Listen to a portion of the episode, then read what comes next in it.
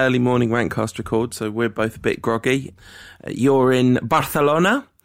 Once again, your annual scouting trip, which keeps not paying off, as every year Messi fails to turn up at Man United in the following summer. Well, he's he's never any good, mate. It's just just coincidence, I think. Uh, plus, Barcelona playing away at Granada yesterday. Oh, okay. Well, and then they were in Manchester the week before. It's very bad timing. V- very bad, very bad. I suppose I could go see Espanyol, but no one goes to see Espanyol. Yes. Although I am slightly concerned that if we did sign Leo Messi, he'd turn up and be like okay-ish. Not because of any ridiculous fanciful notion that Leo Messi couldn't cut it in the Premier League, but simply because there are no lengths to which Manchester United will not go to ruin a player. yeah, apparently so. Well, so confession first. I, I was not able to see the full game. Um, I've caught the highlights I could. United created lots of chances against Sunderland. Unfortunately, I was stuck in a meeting all day, watching on Twitter and text. And I, I, I was planning to stream the game live during the meeting, but uh, unfortunately, the Wi-Fi didn't hold up. That's Priorities, isn't that, mate. Isn't that also frowned upon in the professional community in general? So, something like that. But hey, it's United. Yeah, that's true. You didn't really miss that much, to be honest. The first half was classic Manchester United at home this season. So absolutely tons and tons and tons of possession and loads of uh, just horizontal passing in the final third. I have a kind of slight pet theory about this, which is that let- let's say tiki taka as a shorthand, but meaning not just like the passing, but the overall kind of structural style, which is about drawing players out of position by stretching the possession and keeping possession of the ball and forcing defenders to break their shape and all that kind of stuff, and then taking advantage of the spaces created by that process. The problem comes when you don't take advantage of the spaces you create, and that's why United was so frustrating to watch in the first half because they they did all that bit perfectly well until the final ball, the final pass, the final shot every single time. And because it's so long, the build up before that opening gets worked, it becomes ever more frustrating when Angel Di Maria gets the ball and falls over or whatever he was absolutely shocking in that first half, and it was very interesting and very kind of, I don't know, the Louis van Gaal we all sort of expected to rock up at United, who doesn't seem to have fully come to the fore yet, to just whip him off at half time and stick Adnan Januzaj on instead, unless Di Maria picked up some sort of knock or something. That's a very, very bold managerial decision, and it paid off in in spades because Januzaj was fantastic in the second half, and United looked about a million times better as a consequence. Right, yeah, that seems to be the consensus uh, from the game that um, Januzaj's had one of his best games for a long time, praised by Louis van Gaal after the game as well. So said he had a terrific impact. Um, so look, looking at the stats, I see United had 74% possession, which is a bit nuts. Um, and in fact, that was the case at half time as well, so not entirely explained by the red card. And one thing we've been critical about United in recent games is uh, they just haven't you know, created enough chances, or enough good chances, and uh, more than 30 shots on goal.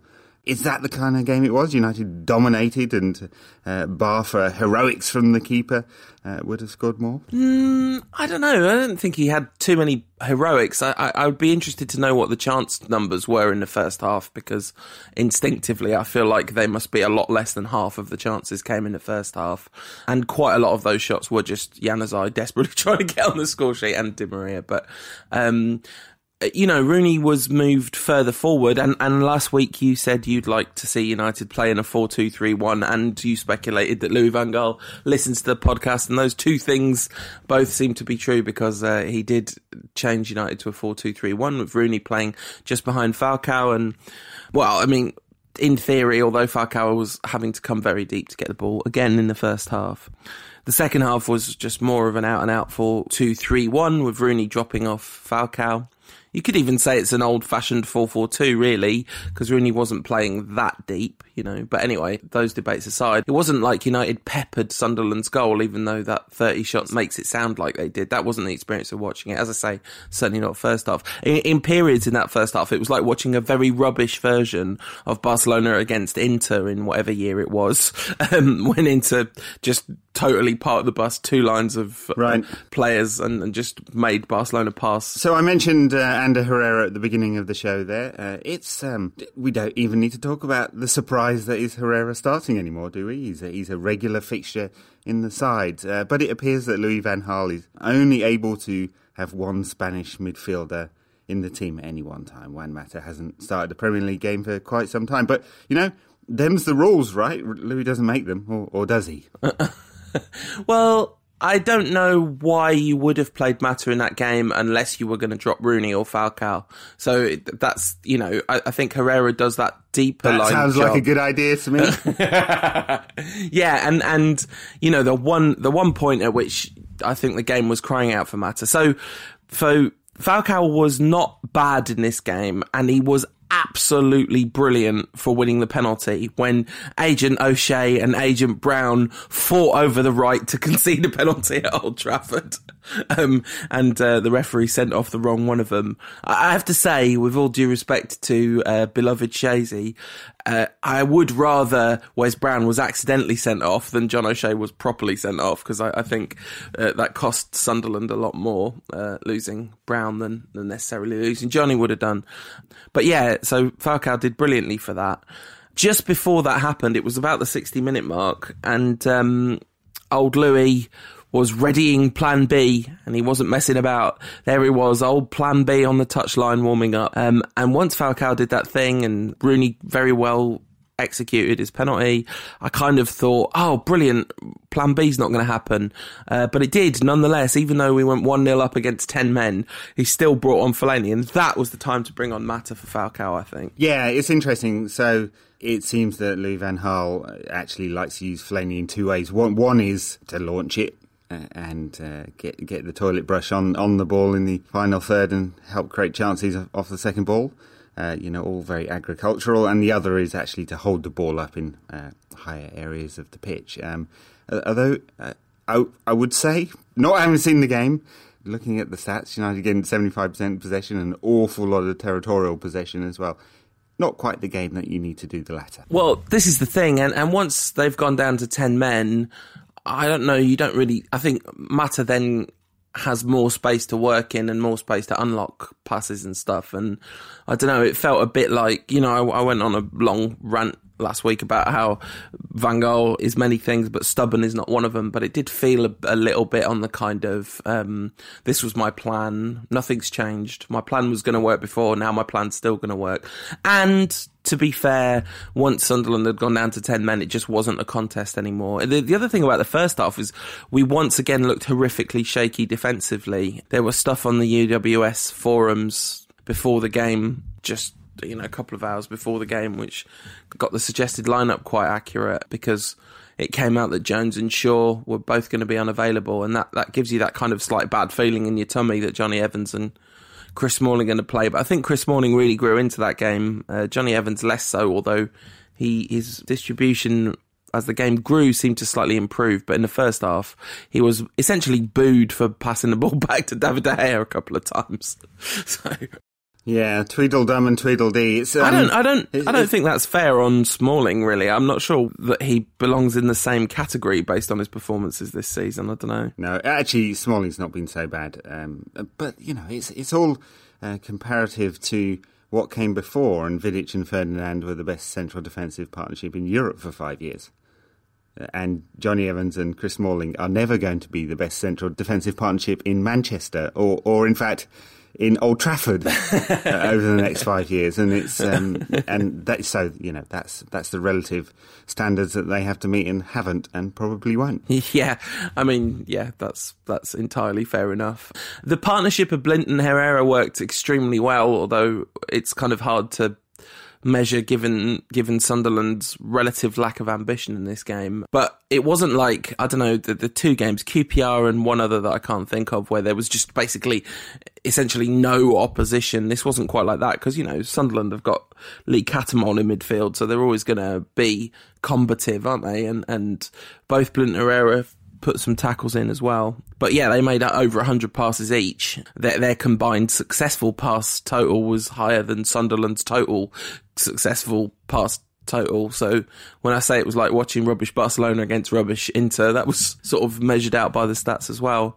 Um, Rooney uh, got a lot of praise and a lot of like, oh yeah, he scored two goals. There you go. It's proof he should be the one that's playing up front. And, and I can kind of see that argument worth saying that he was only actually really very good once Falcao had gone off and Rooney was moved up to nine because so in the, in the 68 minutes before the substitution, he created one chance, uh, had two shots on goal.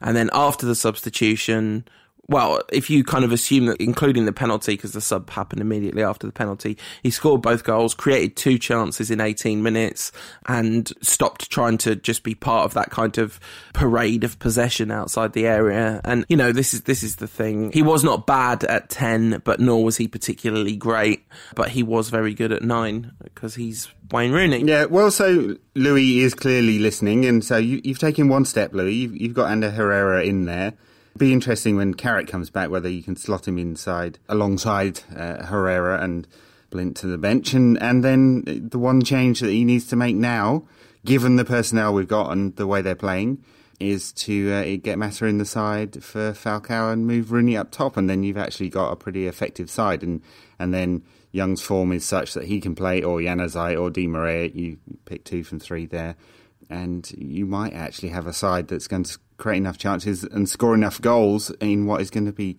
a very tough run over the next two months.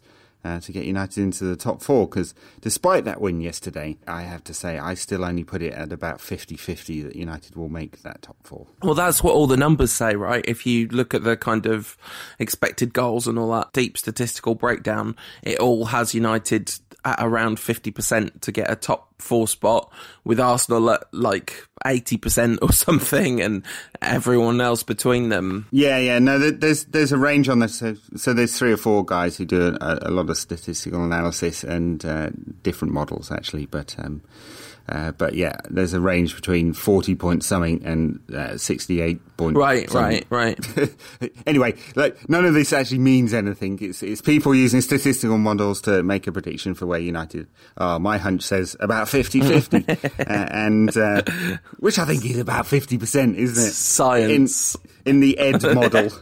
um, so it's uh, I know I shouldn't I shouldn't laugh. I, uh, I I do have a a degree in this shit, don't I? So, Do.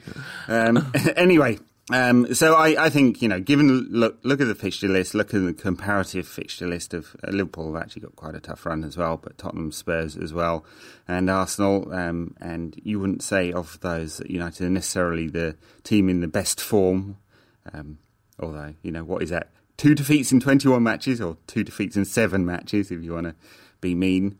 So it's uh, I, am not sure United going into this run in the best form of, of all those teams and have, if not the toughest fixture list, then pretty damn close to it. Uh, and so all those factors uh, add up to it not being cut and dried for sure. The flip side of it, I, I totally agree with all that. The flip side of it is that United have the biggest gap between where they're playing and their kind of ceiling of potential because I, I, think all those other teams are currently in a, in form, which is well, apart from Arsenal's loltastic Champions League performance, they're all playing at basically where you'd expect them to be playing if they were playing well. But United have kind of not really been playing well, and the games we've done best in and looked best in this season have been the games against the bigger sides. Now, I'm not banking too much on that because I, I, relying on that would be crazy because you you need to keep yourself in form, right, to to face those bigger sides. But you know, our, our best run of the season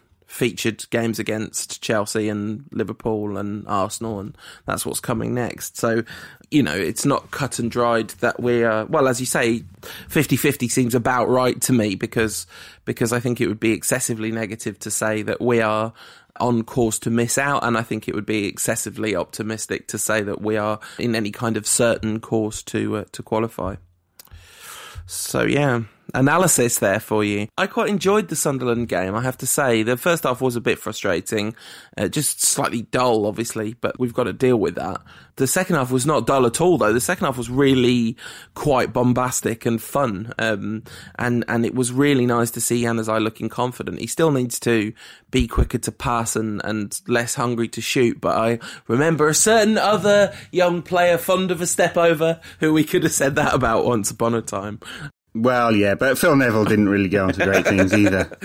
um, yeah, so uh, I don't know. I, I, it was really nice to see that. Di Maria, though, this is becoming a really big problem in in classic article on the internet fashion. I was asked to look at whether he was living up to his price tag about ten days ago, and of course I said he he wasn't. But realistically, that doesn't mean he isn't going to because his price tag wasn't just about this season. Right. But but he was like just dirt poor in that game. It was it was really really worrying to see how bad he was. Well, and as he has been for for weeks, really. Let's be honest, he hasn't actually put in a good performance. I thought he was good against Burnley. Uh, I thought he was United's best player against Burnley, but that was the pretty pretty good against Burnley. Um, but there's been so few performances uh, that you'd expect from that kind of quality of player, and we were singing his praises early in the season, weren't we? First five games for United were, were terrific, and then he's had a few injury problems. He's had some settling into the country problems. He's had some people burgling his house problems. Rumours that he's regressing joining United and would like to head back the sunnier climes of Spain and, and all of that, right? You know, so uh, I think some of that's fair enough. Some of it, it's difficult for a, a player to adjust. He's, he's, you know, barely speaks any English uh, into the Premier League for the first time. He's a touch player. There's no doubt that the Premier League is more physical than uh, La Liga. That's not just an empty cliche. Um, and he's having some, some tough time adjusting to that. Hopefully, it's not Juan Sebastian Veron Mark II. You know, very different players, of course, but uh, uh, you know, he's he's such a high quality player that it's got to come good at some point. It's got to. Yeah, I mean, as well as moving from Madrid to Manchester in the physical sense, which is a big shift of culture, moving from Real Madrid to Manchester United right now is a huge backward step in terms of the quality of the team because like the Madrid side that he was playing for could all keep up with him. And there's like three players in the United squad that can keep up with him. And I do think that is a big problem. And I do think that must be a little part of why he's because it because it becomes a vicious cycle, doesn't it? You you're playing in a team which doesn't really suit you. You're being shifted out of position all over the place, and your teammates can't keep up with you in a 50 yard dash. And then apart from Ashley Young and one other, um, and then your touch goes, then your set pieces start to get worse because your confidence is ebbing away, and all that kind of stuff. And and you know, as as you say, I hope hope it isn't Veron, and and that it's first season problems and that he's going to adjust to the league and United will improve and etc etc and he'll be a really important part of Van Gaal's five year stay at Man United. He said in the Mirror today that he uh, he's fallen in love with the club and wants to stay for five years. I would be all right with that. I'm sure there are people who would be less all right with that.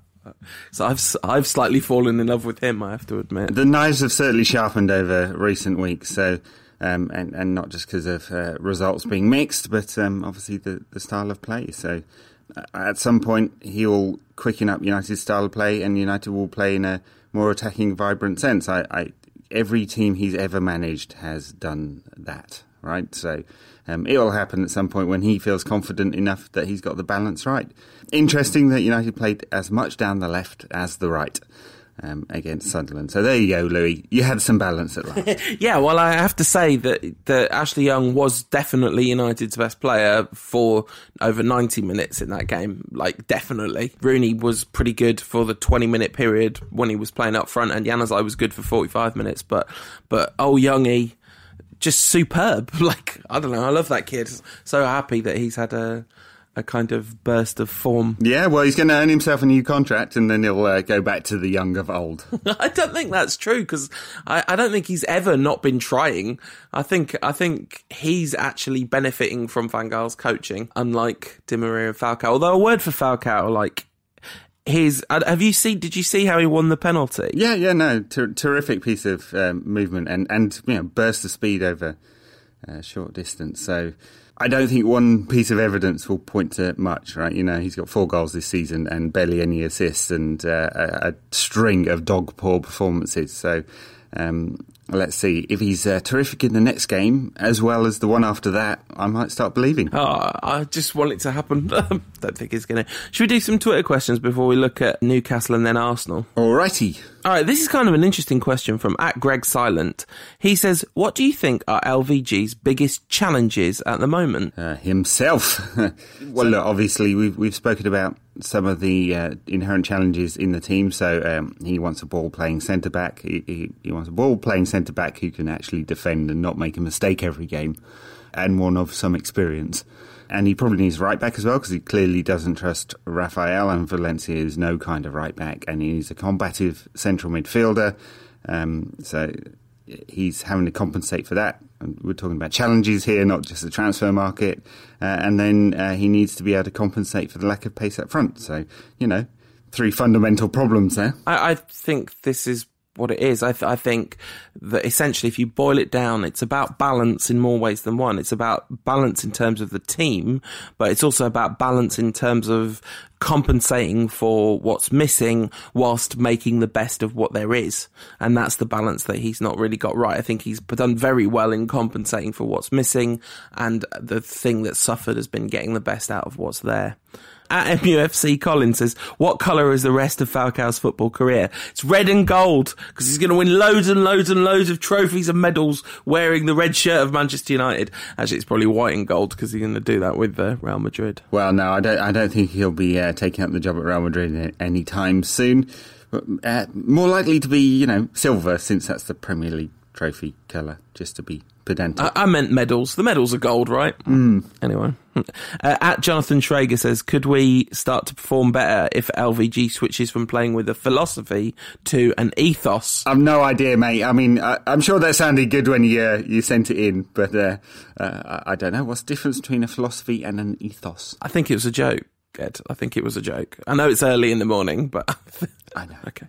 Um, right. Uh, are we right to assume, says at J Denton underscore, that Rafael's United days are numbered?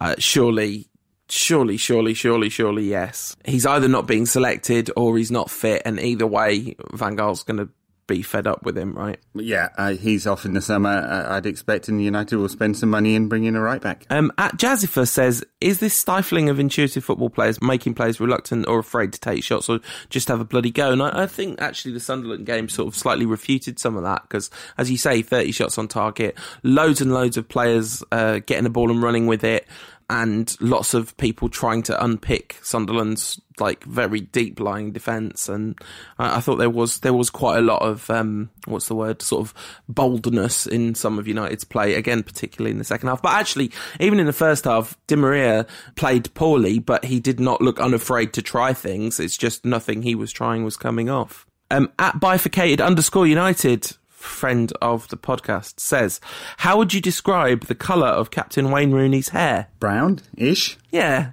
A sort of slightly reddy brown. The problem with Wayne Rooney's hair is not the colour, it's the texture.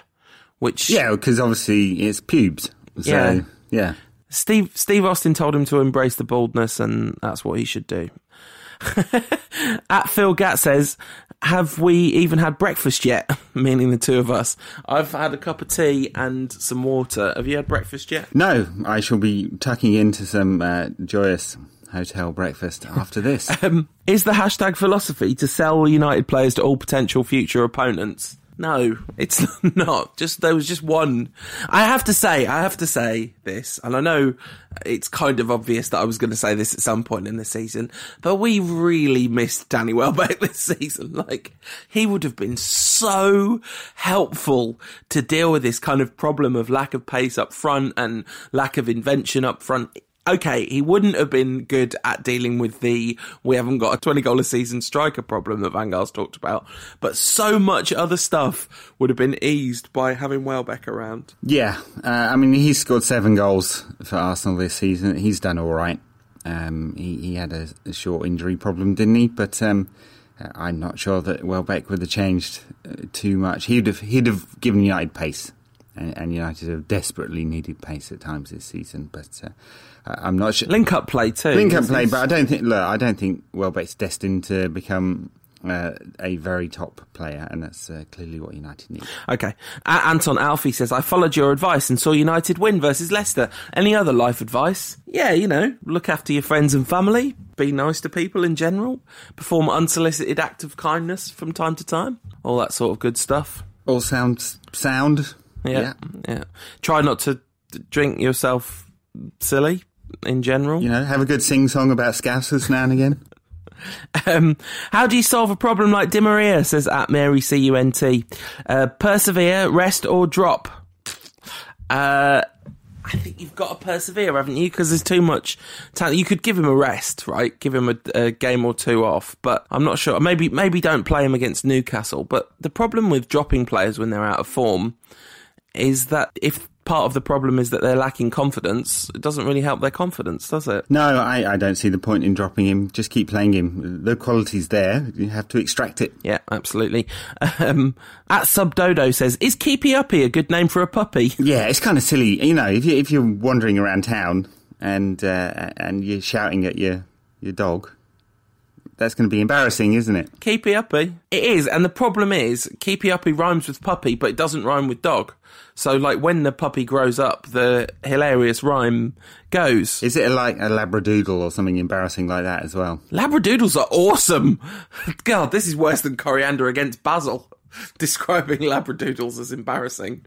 They look like living teddy bears. The coolest thing ever. You, are embarrassing. You're embarrassing. Let's move on. At MDD underscore nine says, talking of embarrassing, if you were hosting a party and had to ask one of Wes Brown and John O'Shea to leave, who would it be?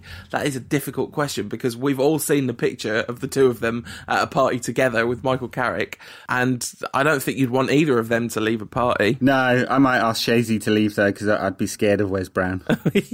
yeah, maybe. Uh, okay, well let's let's do a serious one. Let's do an interesting serious question from at Nightwink ninety nine.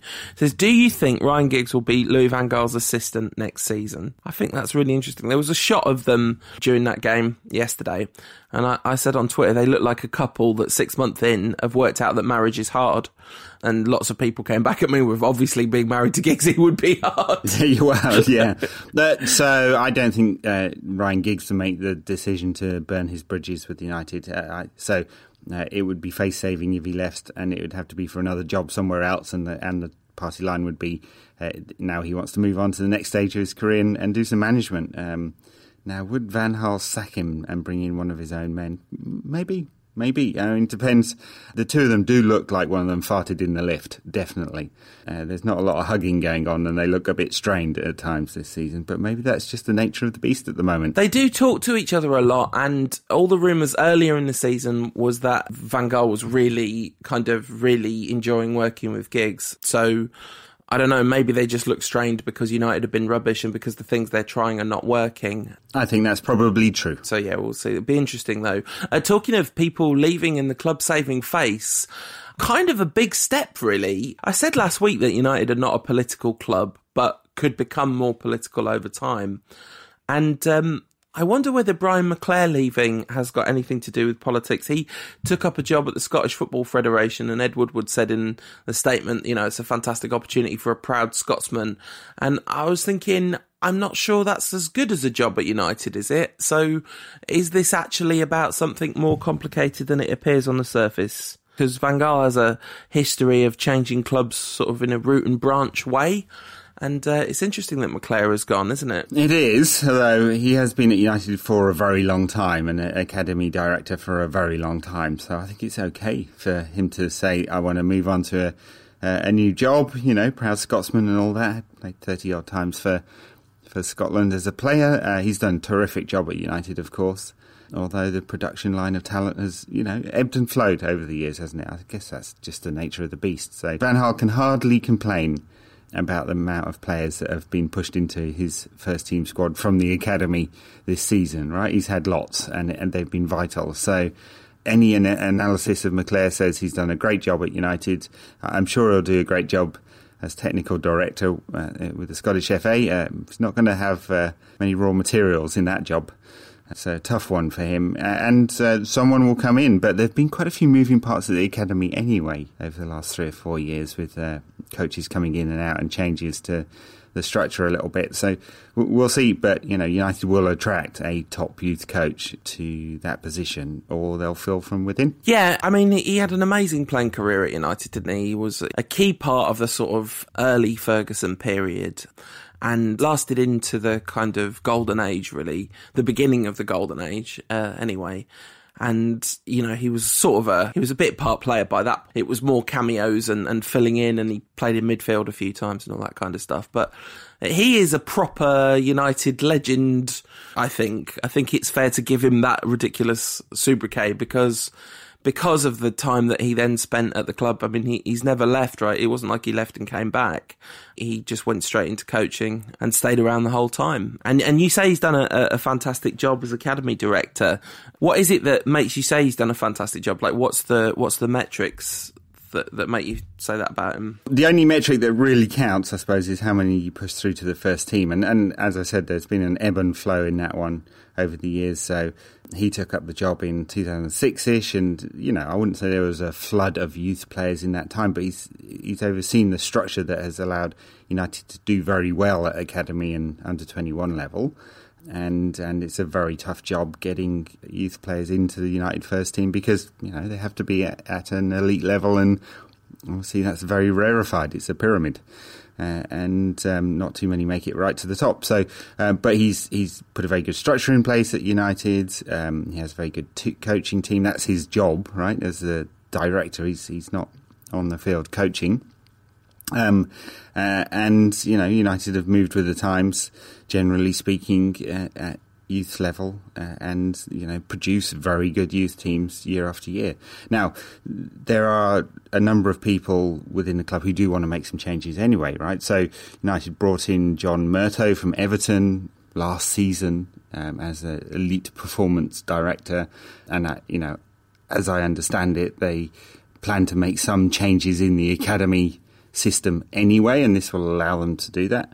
Um, my my feeling is that they'll bring in a new person for that academy role, but you know could be wrong there. They might promote from within, um, and you know they've got till the summer to do it. McClair's not leaving straight away. He's uh, he's joining the Scots in um, in June when the season's over. Yeah, um, and I think the the other thing about it is you say it's a pyramid, and that next level down from the peak, making it into the United first team, is the plethora of players that have been produced for other top clubs. I mean, right, and and United make a profit. Yeah, of course. Yeah. So you know, just as a line of business, it's a very good line of business. Yeah, absolutely. Too. Transfer market is such. There's a, there's a good. Um, list going around from the uh, Football Observatory last week with the number of players in the top five leagues that have come from uh, the youth system. So United are sort of in the top 20 in, in that list. So uh, right at the top was uh, Ajax have like 77 players playing in the top uh, five leagues. That's you know, England, France, Italy, Spain, Germany that have come through the Ajax youth system, and United are about half that, forty something at the moment. So you know it's a uh, it's it's a decent number, not. Um, you know, not at the very top of European football, but actually, if you look down of the very top clubs, um, United are very high in that list. Yeah, absolutely. Did any of that make any sense? yeah, sense? Yeah, it all made perfect sense, and it's it's true. It's it's a it's something United have had a lot of success at doing, and, and it will be it will be interesting to see to see what happens next, and and the whole thing about Van Gaal and how long he's going to stay here and how much impact he'll have. This is the the problem with short termism in football. The key thing about Van Gaal, the key thing about his appointment is that if you give him the chance, he'll leave good foundations in a way that Fergie wasn't really able to because he just ran everything. You know, obviously he didn't run everything, but you know, because his tendrils went into the very fabric of that club. When he left, it was such a culture shock that you couldn't, that transition's been a complete disaster. And also, I think the choice of obviously, but anyway. Um, but Van Gaal's got this long history of leaving clubs in a better state than he found them, and I feel like that's going to happen at United as well. So, uh, and not just on the pitch, but across the across the whole club as a whole. So, on the pitch, we're travelling to another manager with a long history of leaving teams in a better state than he found them. John Carver at Newcastle. Oh dear, what a state Newcastle are in at the moment. Yeah, I mean, their their form is, is such that they may even get dragged into a relegation battle. Beat Aston Villa. Um, I'm not sure that's saying much. that, that, that literally, literally doesn't count. You should not get any points for beating Aston Villa. No, that's right. And um, the week before that, got absolutely spanked at Manchester City. So bit a bit of chaos at the club, and no idea where they're going. I mean, it's like, clearly the uh, Mike Ashley, the owner there, is not willing to put the megabucks investment into turn Newcastle into a top team. They do get fantastic crowds at Newcastle. But if he's going to fire managers or push them out or be difficult to work with, then they're not going to make any progression, and this is what you get. But you know, Alan Pardew was the manager for a million years, right? It was the longest. If if Wenger had gone while Pardew was in charge, he'd have been the longest serving manager in the Premier League. So it's not like Ashley's doing a crazy managerial turnover thing. It's just that you've got to be prepared to do the job on a shoestring because Ashley's got no genuine ambition for the club. And it, and you know, like United fans hate it when when people talk about Newcastle fans because because it's such a, a cliche. And it was like in the late nineties they were kind of portrayed as the goodies and us as the baddies in the media in general. But but Newcastle fans that you know it's a, a one club city and they have a, a, huge, massively devoted fan base, and it is a shame for them that they've got a, an owner with absolutely no ambition. I mean, you know, their natural level is probably upper mid table in the Premier League, right? And they punched above their weight for a bit, and then they punched under their weight for a bit, and that's that's natural. But the kind of statistical mean is somewhere around tenth in the Premier League, probably. And and it might well be, you know, they'd have to have a really poor last ten games of the season or so to to get sucked into the, the bottom part of that league. So they will probably finish around mid-table, but um, and maybe that's part of the course. Uh, it's just you've got all these fans who expect them to be something more than that. They've historically never been much more than that. Um, of course, uh, and so you have this mismatch in expectation and ambition and there's no ambition from Mike Ashley to push them any further than that, and that's what they're going to get. Yeah, so uh, what are we going to get on Wednesday night? I guess we are going to get United having an awful lot of possession. Maybe slightly struggling to make chances. Newcastle have not are not a team that are set up to sit back and soak up all the pressure, though, are they? So I don't know. It'll be interesting to see. It'll be interesting to see how how the clash works, and and they have got players who can do damage going forward, and we've certainly got players that can allow teams to do damage going forward. Yeah, they they have. I mean, you know, Cisse blows hot and cold, doesn't he? And um, uh, no Shola Ameobi, of course, anymore. Disappointing for all uh, fans of Paul's Shola Ameobi uh, Newcastle accent. Sorry, did did somebody say Shola Ameobi? So, somebody did. Um, Sammy Ameobi's still there. That's still quite. That's good. true. Yeah, yeah, but yeah, not not quite. I, I think Shola Ameobi is the only man whose ac- whose whose name is a Newcastle accent. Yeah, yeah, that's true. Um, uh, they've got Obertan. He, he's still playing. It's amazing. Yeah, yeah. She started against Villa. It's amazing, isn't it? He's still he's still terrible as well. Like, uh, well, maybe he's not terrible because he does still get to play, but I don't think I've ever seen him be that great. No, no. So look, there's nothing that great in that team, um, but they do have some attacking players, um, and they could cause United problems. It's not as if United have a fantastic record on the road this season, is it? No, it's not. I mean, yeah, I just, I just, I have no idea. Newcastle, Newcastle are a team that, that do have it in them to put together a good performance, but they don't do it very often. But they do like doing it against us, don't they? That is, that is something they enjoy. Um, so I'm not like dripping with confidence about this one. Sammy Ameobi, talking of the Ameobis, has, has been something of a revelation this season, actually. He's been a really important player for Newcastle after being kind of a, a somewhat of a joke when he was coming through the younger ranks because he's so kind of ungainly looking. It's been nice to see his football live up to his incredible social media output because he's legitimately one of the best. Like, you're not following Sammy Ameobi on Instagram. I don't know why you've got Instagram, you know. I don't follow Sammy Obi, Ami I can't even say his name, let alone follow him. I don't follow Sammy Ameobi on Instagram. There you go. Now that is a good tongue twister. I don't follow Sammy Ameobi on Instagram. I don't follow Sammy Ameobi on Instagram. Okay, it's not that good a tongue twister. Yeah, but Newcastle, like apart from beating Villa and Hull, and they beat Everton just after Christmas, but apart from that, like they just haven't. Oh, they they beat Chelsea in the bit in the back in the glory Pardew days. Mm. So apart from all these good results, what have the Romans done for us? No, you know that no, that Chelsea game. That Chelsea game was the definition of a freak result, wasn't it? Yeah, completely. And um, there, yeah, mid-table. What what can you say? It explains everything. They've got some decent players and a lot of dross in there, um, and they they're not playing super well at the moment, but they're not in relegation form either. You know, two wins, two draws, uh, and uh, two losses in the last six games. I think they'll give United a decent game because the, the, crowd will be up for it. It is, you know, the cliched cup final for Newcastle. They always try and give us a game. United are pretty bad on the road. Still only those four victories in the Premier League away from home. Pretty, you know, very, very second best home record in the league behind Chelsea, uh, mid-table uh, away record, unfortunately, and that's that's what's held the club back this season. Uh, so it'll be it will be a game, and but you know know you've got the tools to win this one. It will be a game. that is amazing analysis, Ed. You're right, though. Is undeniable. it will be a game. I, I, I, kind of think this is this has a magnitude that some of our away games have not had, given where it sits in the fixture list. If we don't win this, we just set ourselves up for a very, very uncomfortable month ahead.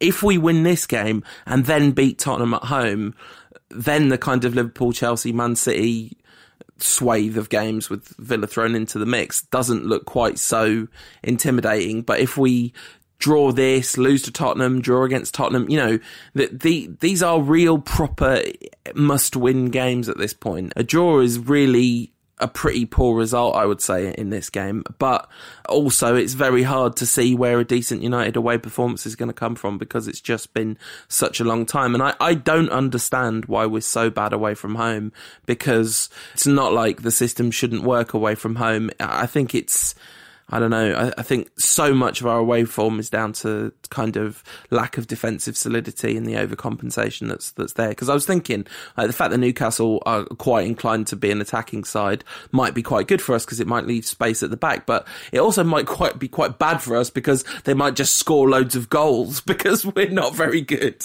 Well, United are definitely not set up to play on the break at the moment, right? So uh, it's just too slow. Although, you know, there are players in there that should be good. Di Maria, Young, Januzaj ought to be cracking on the break, but um, they're not set up like that. So it's all about the possession. So, uh, and it very definitely does make a difference what kind of side you'll, you'll face. And so Newcastle are a bit more open. And I actually think that'll be good for United because when they, uh, when their teams camp back into their own half, with two banks of four, it's it's uh, it's very difficult for United to break him down at the moment. It's one thing that Van Gaal moans about all the time, but he just hasn't set up his team to counter that yet. So I, I don't think Newcastle being attacking yeah, is um, is too much of a worry, um, unless uh, you know the Chuckle brothers are at the back again and causing United defensive problems. And then I just don't know how to even go about addressing the game we've got on the Monday night following because uh, we're going to do a podcast again after that. So the the Arsenal game comes in between Rantcasts. We just always, always, always beat Arsenal, but at some point that has to stop working. Like we we haven't lost to Arsenal since 2011. The time before that was 2008. There's not that many draws even in the mix in that time. We are just very, very good at beating Arsenal they play today, so we don't know how they're, and, and I think they've got a midweek game as well, so we don't know how their most immediate results will have affected their form. But the fact that they got humiliated in midweek uh, against Monaco probably means that they'll ha- have tonked whoever they're playing. Playing Everton on Sunday and then away at QPR in the week, yeah. Yeah, so they'll probably come on the back of two fairly substantial victories, full of confidence, and will come on the back of a shaky one-all draw at Newcastle. Yeah, but let's be clear they were terrible against Monaco. terrible. I mean, it, it, funny in a way because you know, hey, it's just good to laugh at Arsenal sometimes, but cathartic, I think. Uh, but they were really, really poor, and uh, you know, it's a kind of performance that was so poor that it could affect confidence in, in quite a major way. So, Everton managed to pull off something at Arsenal, which is un, seems unlikely because Everton have been pretty terrible this season. But you know, I remember Everton going to the Emirates last season dominating possession and being, you know, unlucky in getting a one-all draw. At the Emirates. So that kind of performance, and it could uh, pile on the pressure on Arsene Wenger. But the thing is that, that I, I just don't buy any of that because if there's one thing Arsenal are good at, it's bouncing back from humiliating rubbish defeats because they have so many of them that they then then go on like three or four game winning streaks to make up for it and take all selfies of each other smiling in the dressing room and all that. Like Arsenal are a team used to dealing with global humiliation, you know. So I don't know. They, they've they've been terrible before and then bounced back pretty quickly. And also, Everton last season and Everton this season, we really are talking about two very different teams in terms of confidence and execution, aren't we? So you know, we talk about balance with Louis Van Gaal a lot, and it seems to be the thing that Wenger has struggled most with over the years: the balance between attacking players and the defensive side of his game. It's always the defensive side that seems to go first. You know, just look at the list of players Arsenal have. You know, aside from Sanchez, Ozil, Welbeck, Cazorla, Rosicky, Walcott, Oxlade, Chamberlain, it's like a list of you know highly talented uh, attacking players.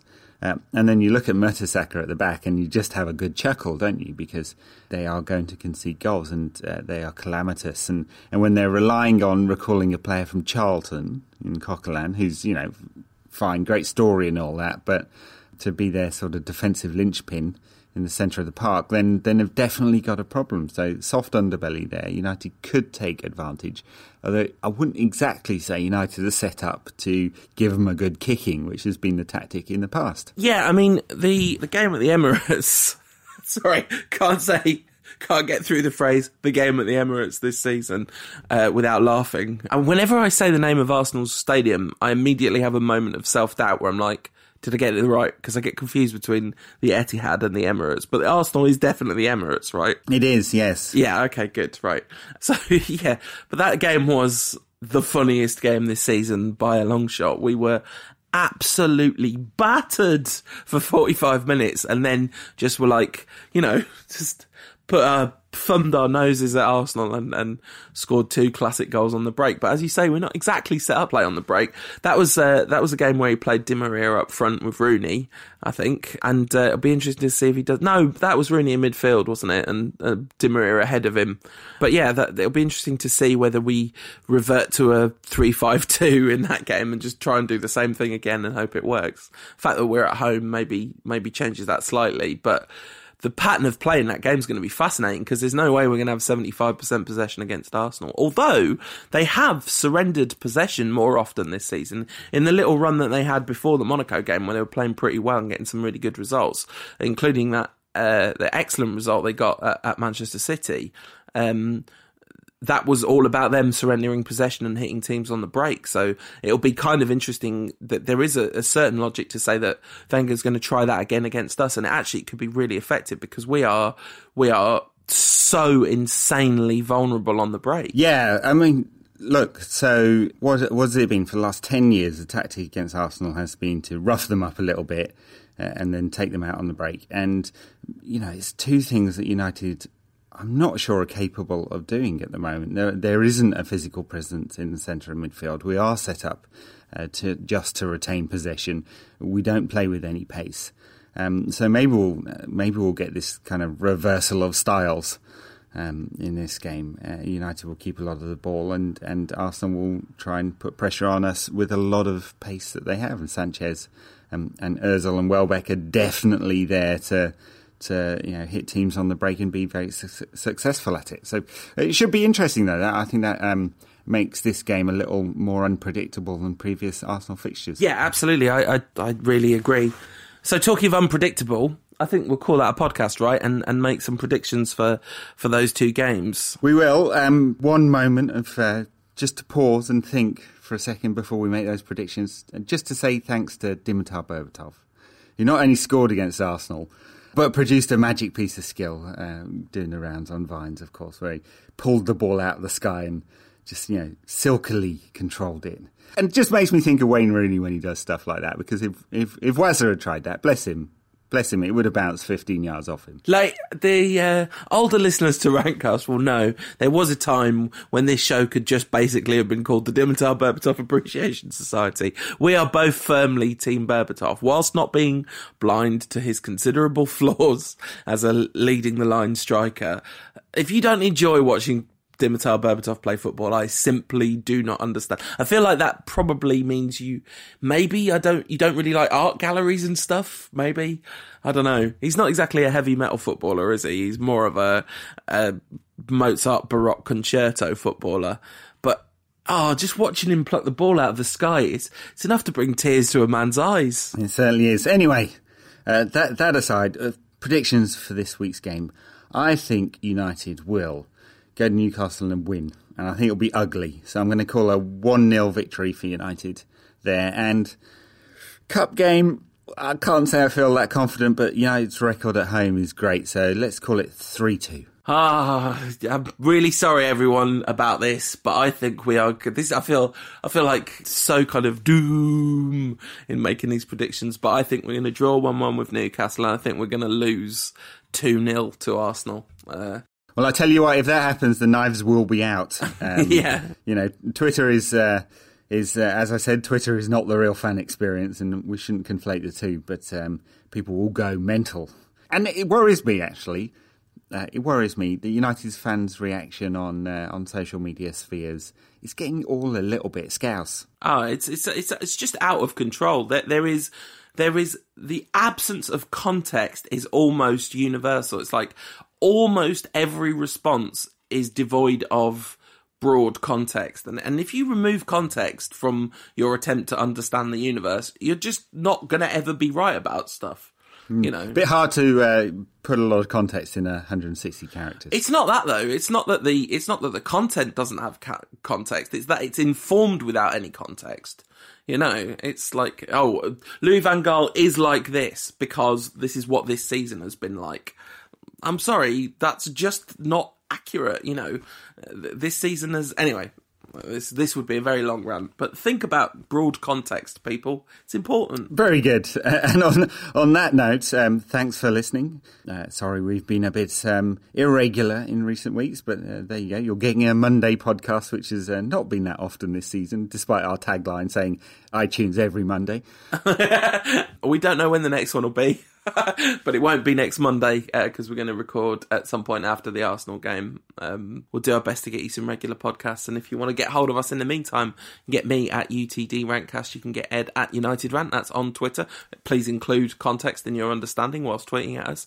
Um, Facebook.com slash United Rant to get hold of either of us. Um, you can read what Ed has to write on UnitedRant.co.uk. Some of the very finest United analysis on the internet. You can read what I've got to write on the Bleacher Report, where you'll find beautiful listicle about Ole Gunnar Solskjaer, which I highly recommend checking out, even though I wrote it, just because the collection of YouTube videos it involves is magnificent. It, it was a, a, very, very good effort, mate. I, I thought I, I, enjoyed that one. Thank you. Even though I'm kind of morally opposed to listicles. the other thing that I really wanted to plug is Scott from the Republic of Mancunia has put together an ebook called Made in Manchester, which both Ed and I have contributed chapters to. You can get it for Kindle or you can download it as a PDF. I think the minimum amount that you can pay for it is £5, but if you want to, you can pay more. And the reason that you'd want to do that is because all proceeds go to Mill and Trafford. Um, we did this before an ebook uh, earlier in the year and, and raised um, an amount of money which brought tears to the eyes of the people at the Macmillan Centre. So